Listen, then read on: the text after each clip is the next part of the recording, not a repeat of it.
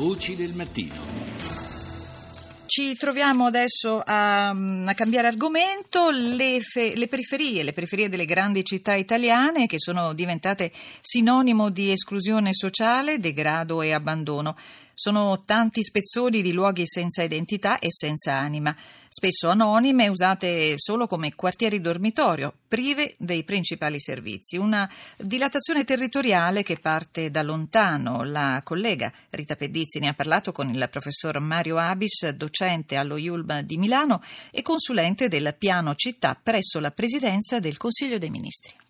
Le città italiane sono degradate in modo diverso perché siamo come sempre in Italia macchia di leopardo, perché non c'è mai stata una vera politica sulle città. Dal dopoguerra in avanti, quello che invece in tanti paesi è stato strategico e fondamentale per lo sviluppo dei paesi, in Italia proprio non c'è stata. Le città non hanno avuto piani urbanistici importanti, non hanno avuto piani strategici, non c'è stata una visione della centralità della città rispetto allo sviluppo economico, sociale e culturale e il degrado è essenzialmente legato a una mancanza di politica che coinvolge anche poi non solo il tema della responsabilità pubblica, ma anche il tema degli interessi privati, dei tanti stakeholder, come si dice, che riguardano la città. In Italia non c'è mai stato un interesse specifico, politico, centrale, amministrativo vero nei confronti della città. Adesso si cerca di recuperare in tempi stressanti e accelerati e come tale anche poco razionali. Quindi è una cosa che si sta ereditando dal passato. È una cosa che parte da lontano, sicuramente dal dopoguerra dopoguerra perché non è stato capito bene innanzitutto il fenomeno delle periferie, quindi l'allargamento della città legati a fenomeni che già dagli anni 50 e poi negli anni 60 soprattutto e anche negli anni 70 sono esplosi, che sono tutti processi migratori interni e questo ha modificato, trasformato e tolta identità al territorio, per cui noi siamo il paese delle mille città, eh, abbiamo una storia artistica e culturale che sappiamo tutti, però eh, le città come nucleo di sviluppo e come entità sociale, architettonica e urbanistica non è mai stata pensata e quindi ci troviamo nel degrado, che è un degrado fisico, basta vedere le periferie delle nostre città, fisico-territoriale, come sono fatte, come sono brutte, come sono abbandonate, come sono lacerate, e poi è stato un degrado soprattutto sociale, anche per cui fenomeni anche di criminalità, di immaginazione che conosciamo bene, soprattutto nel sud, nascono da questa disattenzione o mancanza proprio di visione politica rispetto alle città. Da dove si può partire per combattere il degrado? Può partire in due modi essenzialmente. Il primo modo è avere i famosi piani strategici. Non si può costruire un'identità forte delle città senza avere l'idea di cosa si vuole essere, cosa si vuole diventare.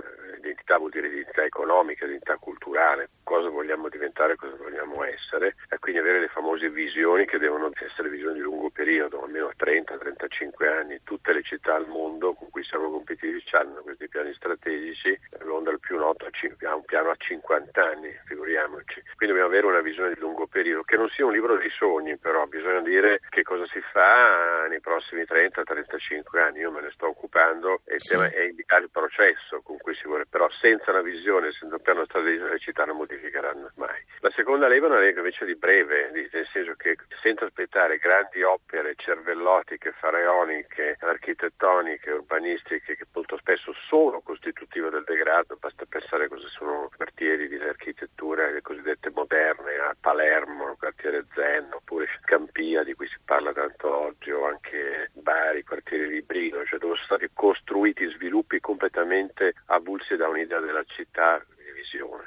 Quindi dimenticare queste grandi opere, andare per gradi, per processi e a fare anche piccole cose, piccoli interventi che man mano migliorano soprattutto l'assetto delle nostre periferie. È un po' il lavoro che è stato innescato da piano col famoso tema del ramendo, che non è una soluzione, si badi bene, però è l'idea di fare cose concrete subito, mentre si ha una visione ampia di cosa deve diventare una città. Partire da piccole cose. Partire da piccole cose, sistemare una scuola, perché sistemare una scuola, una palestra, un centro di ricreazione significa anche disattivare un meccanismo di degrado sociale, basta pensare alla criminalità, no? come si innesca in processi del territorio. In questo momento dobbiamo fare l'esempio le infrastrutture che hanno più ruolo nel nostro territorio di inclusione sociale sono gli oratori. Gli oratori sono delle piccole strutture, al di là di uno che ci creda o non ci creda, che comunque aggregano, creano tempo per la società, includono, il 30% sono musulmani di quelli che frequentano gli oratori, dei bambini,